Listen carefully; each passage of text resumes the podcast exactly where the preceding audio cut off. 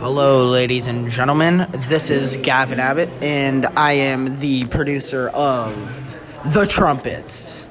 Um, and on this podcast, we will be talking about fishing and a whole bunch of things that happen with fishing, and uh, it's going to be a fun one. Uh, my guest joining me today on this beautiful day is uh, Connor Hurley who knows a lot of knowledge about uh, fishing. And uh, the first question I have to ask you is where is your favorite place to fish in the world and why? I'd have to say my favorite place to fish in the world, Gavin, is uh, probably Cape Cod and uh, Massachusetts Bay. I mean, it's tons of species, a lot of real big fish. I mean, we have the trophy bluefin, tons of sharks you can go out there and play around with, and obviously the bass, which is always a good meat fish to catch during the day. Thank you.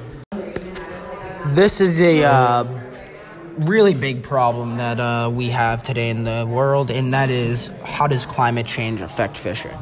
So, um, personally, I believe climate change affects fishing because we have all these pelagic species that are coming up from Florida and the islands off, uh, off Florida, consisting of the Bahamas, Turks and Caicos, and the Caribbean. They are traveling up through the canyons and the Gulf Streams because of how warm the water is, and they don't realize where they are.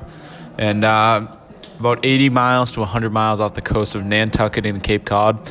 We have all different types of species, such as um, mahi mahi, marlin, swordfish, uh, wahoo, barracuda, anything you can name that's a pelagic, yellowfin tuna, big eye tuna, false albacore, everything in that general area. All right, uh, how far do you usually have to travel to find uh, these types of fish? Well, uh, Gavin, it usually varies. I mean, sometimes I only have to travel uh, about two miles outside the harbor. Sometimes I'm traveling up to seventy. Um, so if I'm if I'm hunting uh, striped bass and uh, chasing the pogies and everything, it's usually only around two to six. If I'm going after tuna, it's usually about twenty-five to seventy, depending on where I want to fish that day. This is a uh, civil problem, and that is what can the United States do to help reduce the decrease of fishing in other countries?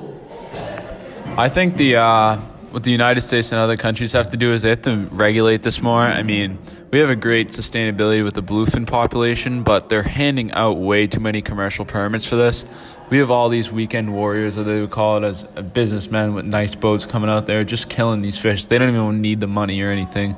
They're just killing them to have a good time. And uh, I don't really think it's right. And then as these fish travel across the Mediterranean, uh, boats off of Pakistan and uh, all over Europe are setting up these big nets and they circle these fish in pods of 50 and just kill them.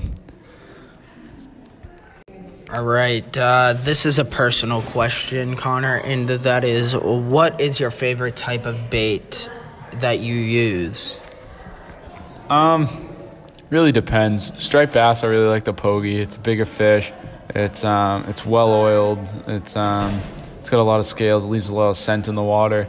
If it's coming to uh, bluefin tuna, it really varies. I mean, I'll fish pogies once in a while for tuna, but I really like a stick bait, which is a dead bait with a hook in it, and it's uh, you use rigging floss to stitch it so that they can't see the hook.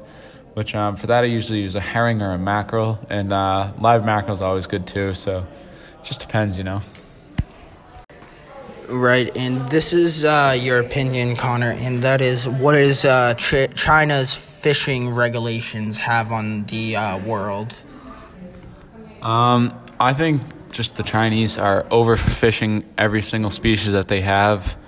Um, it's it's also Japan and all the other uh, Asian countries They're just they're not even ta- they take the fun out of it. They're taking these big nets out there, circling these fish and harvesting them, and uh, it's basically like how they have the Alaskan farming with the uh, the salmon. It's basically what they're doing with the bluefin tuna, which they shouldn't be because these fish are just so majestic and beautiful. I mean, they should really be caught with a rod and reel, and just how powerful they are is just ridiculous. Right, and this is another personal question, Connor, and that is, what is your favorite kind of fish to catch? Uh, I'd have to say my favorite type of fish to catch is probably the bluefin tuna. I mean, as soon as you put that bait out, I mean, sometimes you gotta wait 10 seconds, sometimes you gotta wait six hours, depends. But when that fish hits, you know you're on a big one. it just screams line. You're probably looking at like 300, 400 yards of line off off the reel in probably about, let's say, uh, 20 seconds. Things just, oh my god, it's just gorgeous. It's um they they top out at a speed when they hit that uh, bait and realize that they're hooked. It's uh, probably around 40, 45 miles an hour, somewhere in that general area. And then they start to calm down a little bit, and then you're just fighting them up and down from uh, the bottom up to the surface.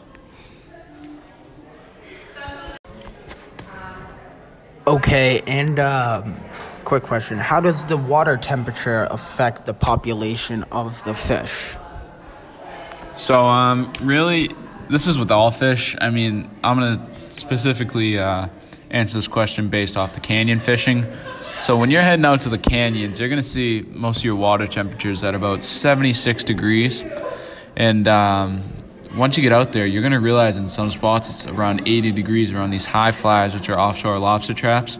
If you troll those offshore lobster traps at where it's about 80 degrees, that's where you're gonna find all these wonderful fish like marlin, mahi, big eye tuna, big yellowfin tuna, occasional bluefin.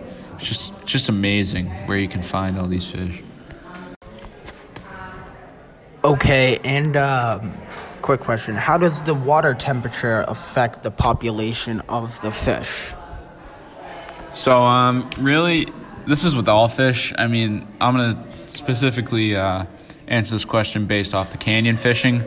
So, when you're heading out to the canyons, you're gonna see most of your water temperatures at about 76 degrees, and um, once you get out there, you're gonna realize in some spots it's around 80 degrees around these high flies, which are offshore lobster traps. If you troll those offshore lobster traps at where it's about 80 degrees, that's where you're gonna find all these wonderful fish like marlin, mahi, big eye tuna, big yellowfin tuna, occasional bluefin. It's just just amazing where you can find all these fish. Okay, and uh, quick question: Do you sell or eat the fish you catch? Uh, it's a little mix of both.